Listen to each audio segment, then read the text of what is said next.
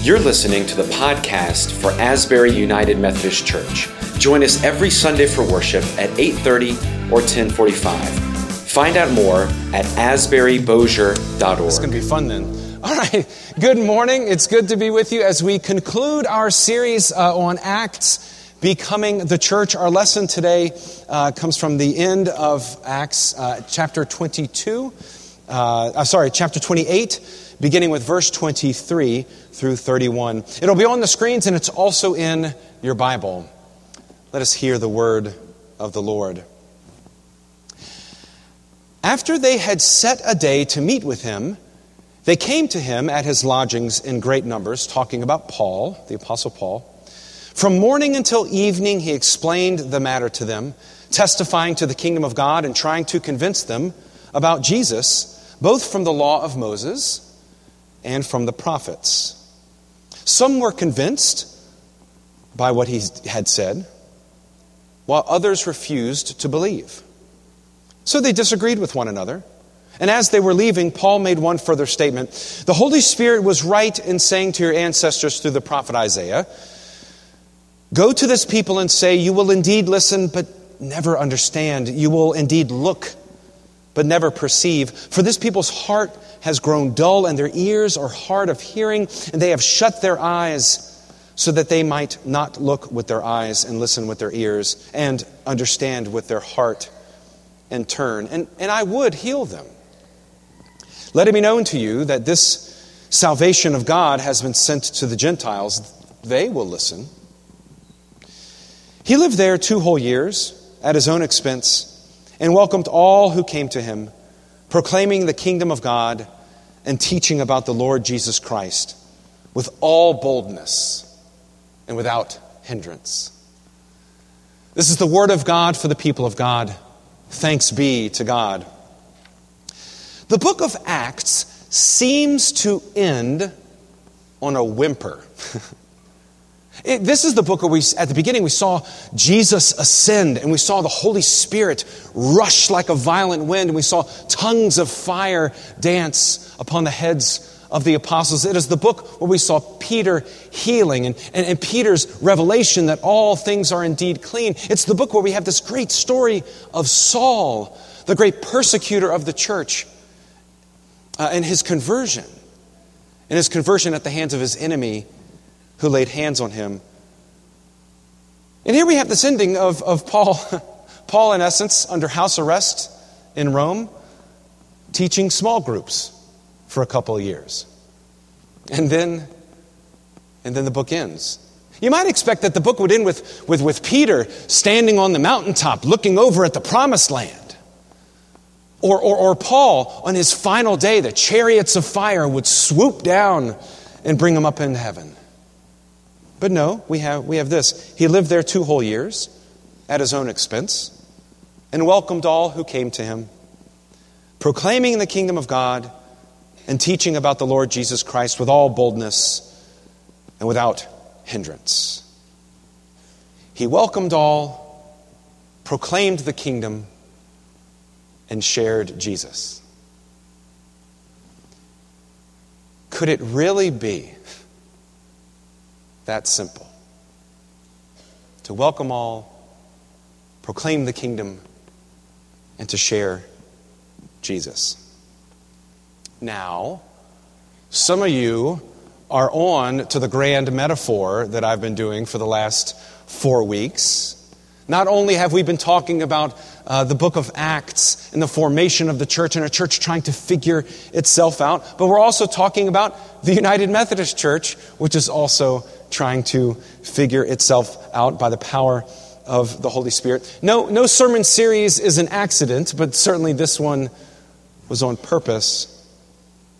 As many of you know, the United Methodist Church is meeting in St. Louis next week to discuss the church's understanding of human sexuality. But don't panic. This sermon is PG rated, so parents don't panic. But it's a time set aside for the church to gather in prayer and worship, to break bread with one another, and to wrestle with this question that we've been wrestling with for a long time. Not only our denomination, but news from other denominations reveal that we just haven't yet figured this out. The church has been wrestling with this gift for some time.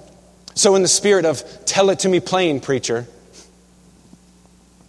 I'll firm up the metaphor this morning.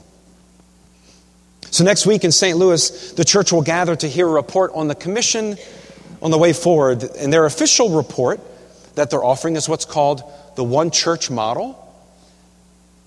There's also the Connectional Conference model. There are two other models that may be presented that are currently in legislative committee, which is the modified traditional model and the simple plan. The reason I have not talked about these specifically from the pulpit is because these models might be changed and amended or combined or thrown out or nothing might happen at all. So instead of talking about these plans corporately, though we've had lots of small group discussions, I've had lots of coffee, lots of emails, I found it best for us to jump into Scripture, to read the book of Acts, to read our story of the way that we came together as a church. In the first week, we talked about Rabbi Gamaliel, who said, If it is not of God, it will die away.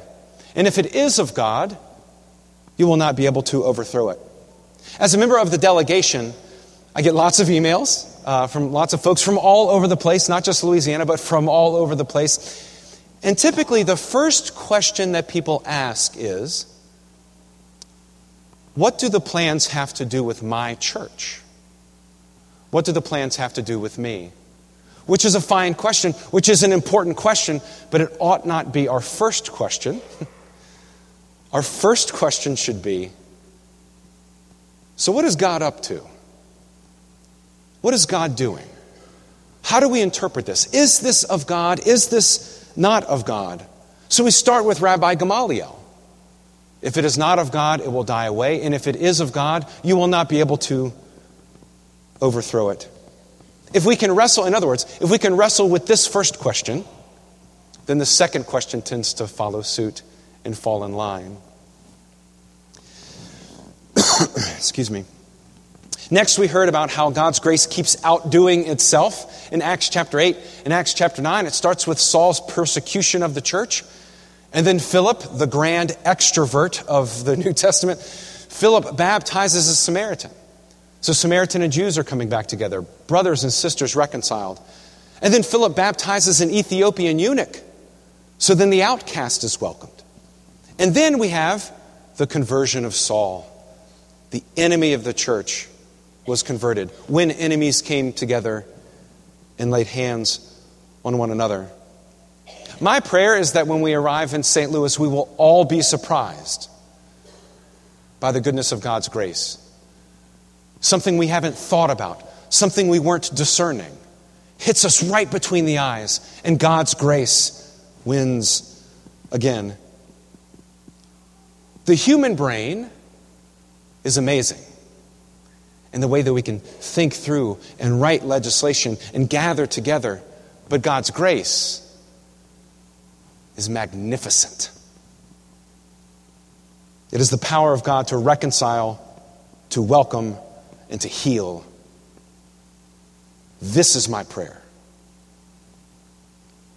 Then we talked about the Jerusalem Council and Paul's response to the Jerusalem Council. And I lifted this up because we hear a ruling from an uh, authoritative body, and we also have the blessing of hearing Paul's reaction to it in a local congregation. What a gift it is that we have this in Scripture. Of course, Paul doesn't make it any easier for us. When there was a question of whether or not they could eat meat that had been polluted by idols, Paul says, Yes, you can, unless you shouldn't. Those who are abstaining from faith are weak. But instead of telling them to get with the program, Humble yourself and do not cause your neighbor to stumble. This answer may be easy to hear, but living into it takes a lifetime. How is my journey lifting up others instead of tearing them down? I lifted up this story because there will be lots of pronouncements coming from St. Louis uh, next week. And what is more important than the, pronounce them themselves, the, the, the pronouncements themselves is our reaction to them. And I pray that our Christian activity is always rooted in love of God and love of neighbor, if you want to be Methodist about it. Love of God and love of neighbor. Then we discuss the Ephesian riot, where Demetrius, out of fear to what uh, would happen to his bottom line when Paul came to town, stoked a fearful frenzy. And but because there was confusion, and one was saying one thing and another was saying another, the people had forgotten why they had been riled up to begin with. There are many across the board who are using fear to rile people up, saying the fill in the blank plan is going to make us lose members, make us lose money, turning our hearts from God. And they're saying this about all of the plans. It's one thing to be well informed. It's one thing to be well informed. It's a completely different thing to misrepresent something in order to stoke fear. As Christians, we are not people of fear. 300, what is it, 365 times in the Bible it says, do not fear, do not be afraid. Misrepresenting something in order to stoke fear is never the way. Is never the way. Which brings us to today. Again, it may seem like the book of Acts ends with, with a whimper. It's certainly not as dramatic as we might have thought it had been as we begin to read the book of Acts. Jesus ascending, the Holy Spirit rushing about, people hearing their own language, tongues of fire, Peter healing, Paul's conversion. But maybe this relative ending offers great wisdom. At the end of it all, Paul welcomed all, proclaimed the kingdom of God, and shared the teachings of Jesus. Or to put it another way, at the end of it all, Paul was about bringing hope, building faith, and reaching out with love, which is our mission. It's written on the wall in the narthex, which means it's true and forever will be true. Bringing hope, building faith, reaching out in love. That is our mission and that is our goal, and it is exactly how the book of Acts ends. After the votes are taken and the petitions finalized, I pray that we will continue to be the church that calls Mr. Coleman forward to see what his vision is and what his mission is at Bossier Elementary and how we might equip that vision to transform lives. I pray that we continue to be the church that celebrates with First uh, Baptist in Bossier and their new Emily build, which is going to be announced today in their congregation, that continues the Katie build story that began here at Asbury. I pray that we continue to be the church that goes to Cuba to help equip the vision that is on their hearts in a small church in Faya in the middle of the island. I pray we continue to be the church that says, hey, we're building a wheelchair ramp this week. Who's in? Who's with me? I pray we continue to be the church that is the most beautiful prayer garden that I've ever seen, one that honors God's gift of creation and our enjoyment of it. I pray that we continue to welcome all, to proclaim God's kingdom, and to share the teachings of Jesus. Or, in other words, I pray that we continue to bring hope, to build faith, and to reach out with love. In the name of the Father, and of the Son, and of the Holy Spirit. Let us pray. Holy and loving God, we give you thanks for this opportunity to gather and to worship you and to revel in your grace and your glory, to celebrate a baptism, to hear glorious music. Father, pour out your Holy Spirit upon us. Give us courage. Give us hope. Help us to share love without fear.